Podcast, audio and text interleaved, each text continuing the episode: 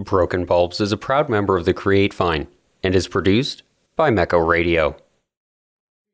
My mom brought out like her her Rolodex and started calling every single family member in all corners of the world. My daughter got into MIT. Then there was a moment of so what?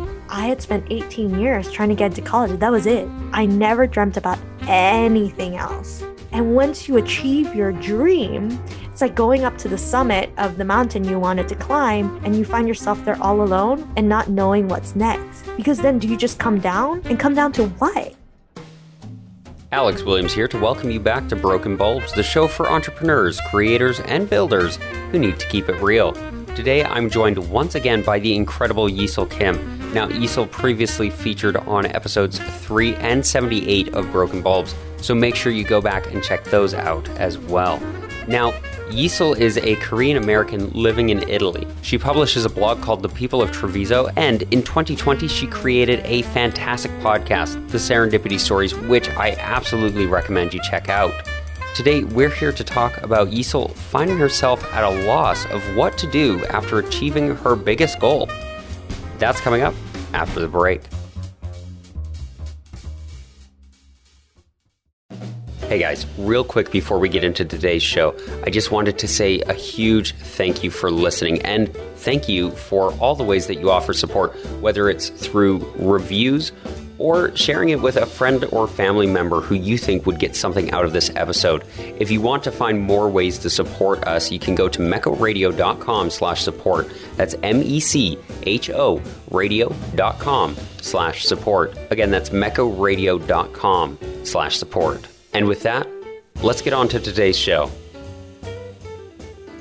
Yesil Kim, ready to talk about one of your broken bulbs? I have so many broken bulbs, but I'll start with my sharpest bulb.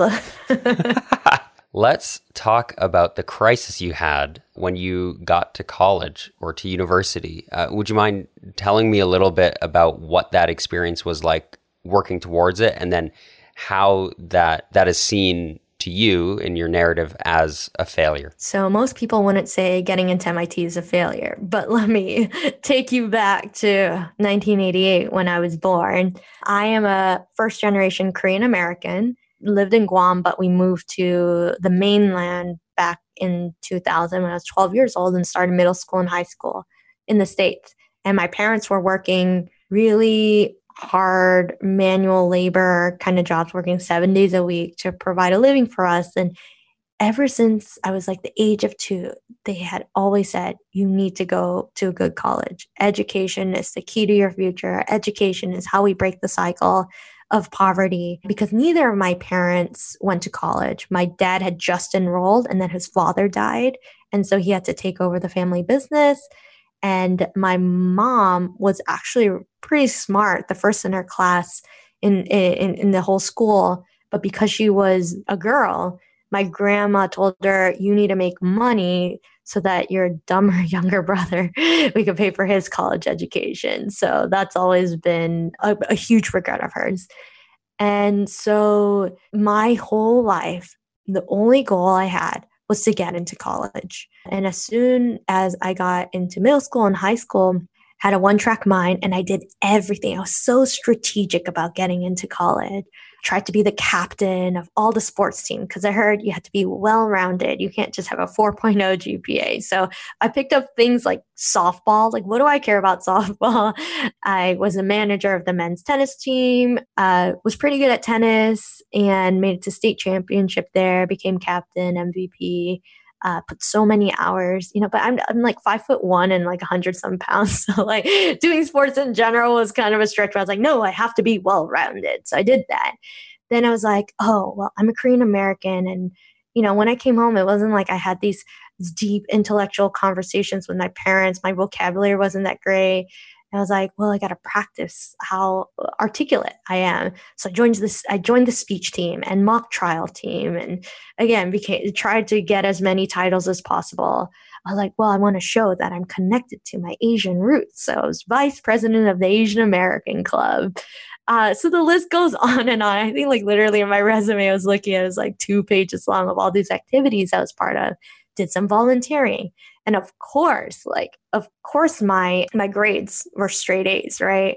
And I, and I was so afraid even getting like a b on any assignment. I would go and argue to the teacher like give me extra credit because i can't stand like having this b on an assignment.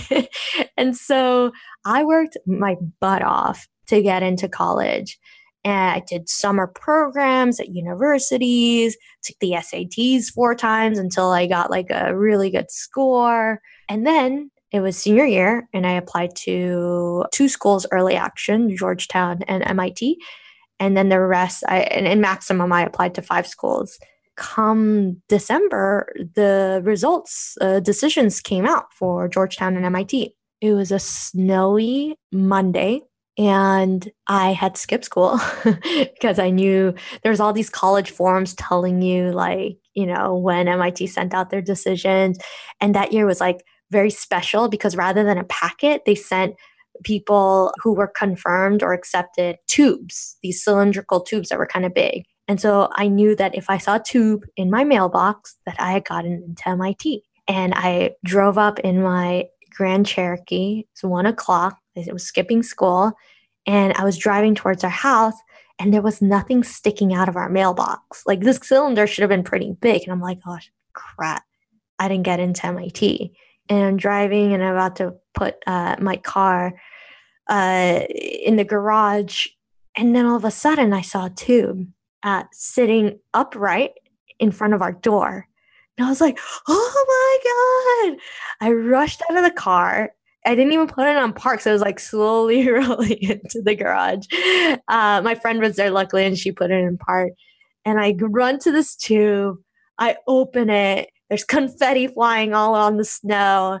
And um, and I just like, you know, rip out the the small piece of paper. Congratulations, Isol Kim. Welcome to the class of 2010 and I'm just crying, like, wow, like, who would have thought I would get into this college? And then my mom brought out like her her Rolodex and started calling every single family member in all corners of the world, my daughter got into MIT. And it was such a beautiful moment. I would be the first in my family to go to college and not even just like any college, like these top colleges.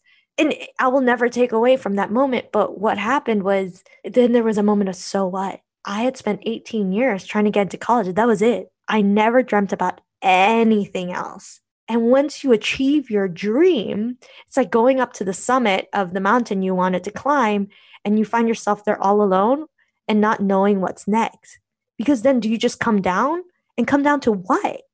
I had no dreams. I had no idea what I wanted to do once I got into college. Never thought that far ahead. I never had any hobbies because anything I did was for the objective of getting into college. I never had fun, so I didn't even know how to have fun. Never had relationships because there were distractions. I didn't have great people skills. and so it was such a failure of dreaming too small, not giving myself the breath and the respect of my own life to dream bigger than having a small than you know college which is big but i it would i never became a fully formed human being. I just became someone who got accepted to college. And so when you orient it your whole life and orient your whole identity to that and that's it that's sad. And then you realize all the work that you have to do to become a more well-rounded human being and that these accolades and titles of these clubs that don't really matter at the end of the day don't make you who you are. And so i had no idea who i was. And that's why i consider that a failure. And and you talked in the beginning about uh, trying to become this well-rounded individual but then ultimately just to achieve this one one single goal. How do you recommend to other people they make sure that they're not just um, putting on blinders and just aiming straight at this one thing, one goal that they can enjoy the rest of life going on around them? I think the first question you have to ask yourself is why? Why is that your goal? Is it really for you or is it to validate the dreams of your parents that never had the opportunity to get that education? Was it just cultural? Is it because everybody else tells you that it's a cool thing to do? If it's for you, then you'll I think enjoy everything that you learn as you achieve that goal. And that's where I was already like uh, made my first mistake. The second piece is you can still have that one goal and put blinders on, but don't forget to reflect and look back at all the kind of, I consider like almost chips or coins that you collect of the different skills or experiences that you have. And don't brush through them but live in the moment when those things happen because you'll never get that back. And you never know when those skills those memories those experiences those relationships you create curate will apply as you achieve your next goal. So that's point number two. And point number three is goals are great. I think goals give you purpose but at the end of the day what you should strive for is balance a goal can't be everything in your life because we don't live in a vacuum. We live in a world where we are interconnected in terms of our ideas and to other people. And when you feel like you're on the solo mission, not only will you not go very far, but it's going to be a very lonely journey. And the beauty of achieving a goal is uh, when you're able to celebrate it with other people. So you climb that summit and you're, do you really want to be there alone? And my big life philosophy that I had to learn the hard way is alone you go faster, but together you can go further. And I keep, you know, repeating this. I'm literally going to get a tattoo of it on my butt one day, but I believe it because I've lived it on both sides. I learned how to be really efficient and achieve my goals and felt unsatisfied and then I've also felt frustrated by trying to bring people along. Imagine like, you know, trying to climb a mountain with 20 of your family members and they're so annoying. Someone's complaining, someone has to pee. But but then you get there and then you take that moment together. Um, would you rather take a selfie of yourself or would you rather, you know, take the photo with with the people that mean the most to you? So those are the key lessons I take away. And of course, we finish each episode with that bulb, that one idea, the 1000th try that worked or at least is working for now. Feel free to brag a little bit. What's what's working for you? What are you up to? Really proud of myself for overcoming some fears I had. So recently I'm I'm a Korean American who moved to a very conservative town in Italy, in the northeast of Italy, 20 minutes outside of Venice. A very beautiful, very rich town. And here I am as an outsider, as a foreigner, as an immigrant moving here. And I felt knowing this and, ha- and knowing its reputation, I would not make eye contact with people down the street. I felt small and invisible. And I had written this narrative to myself that, oh, I'm never going to uh, fit in. I'm never going to be a part of this community. And then I said, wait, why do why, why do I have to subscribe to this narrative? Can I change it? And so my shining light bulb that has yet to be broken is a project I started called the Humans of Treviso. It's literally like the Humans of New York, where I'm going out and meeting people first it was like some friends of friends of my husband and now it's be- become this chain where i'm meeting true strangers and going into their houses grabbing a coffee and interviewing them and learning about their lives. And i'm making human connections with people. I'm going into their homes and they're inviting me in. I'm now starting to be recognized on the streets and i have people to say hello to and I now know uh, we go deeply into their history, and I see them as a human. They see me as a human, and they don't just see me as a foreigner, but as their neighbor. And so it's a beautiful project. I get to also practice my Italian. We're publishing it on social media on Facebook and Instagram with a photo attached to it with my colleague Davide Ronfini, who does that and we've like met with the mayor we're thinking about doing a photo exhibition there's a lot of closed storefronts in treviso because the rents are high and the economy is not doing great. And so we may be also just to beautify the city where uh, this the mayor loves the idea of like covering the storefronts with photos of the subjects that we're interviewing. And so i'm just really proud. Not only like did i have this idea and i'm executing it but uh, more on a more emotional level, I decided to create my own narrative and how I want to feel about the city and be involved. And uh, and yeah, I'm I'm falling in love with it. So uh, it's great to be in control of my own narrative. That's awesome. Well, thank you very much for joining me today. Thank you for having me. What an emotional roller coaster. and thank you for listening. So, now what? You did it. You got everything you could ever have dreamed of. But where did it get you? I mean, I guess it got you there? Don't dream too small and think of ways you can make the most of the journey too.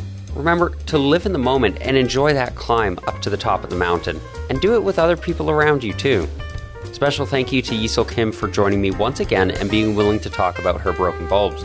Be sure to check out all of her work, which I've linked in the show notes. Yisel also featured on episode 3 and episode 78 of Broken Bulbs, so make sure you check those out as well. And if you want to support the show and the rest of the work I do, please visit mechoradio.com slash support. That's M-E-C-H-O radio.com slash support. We have a lot going on there, so just click the first link in the show notes and head straight to mechoradio.com slash support. Broken Bulbs is produced by Mecho Radio, and we are, of course, a proud member of the Create Fine. I, Alex Williams, was your host. The podcast artwork is by Bethany Gusterson, and the music we use is by Brian Claxton and Wesley Thomas. Oh, and thanks again for listening.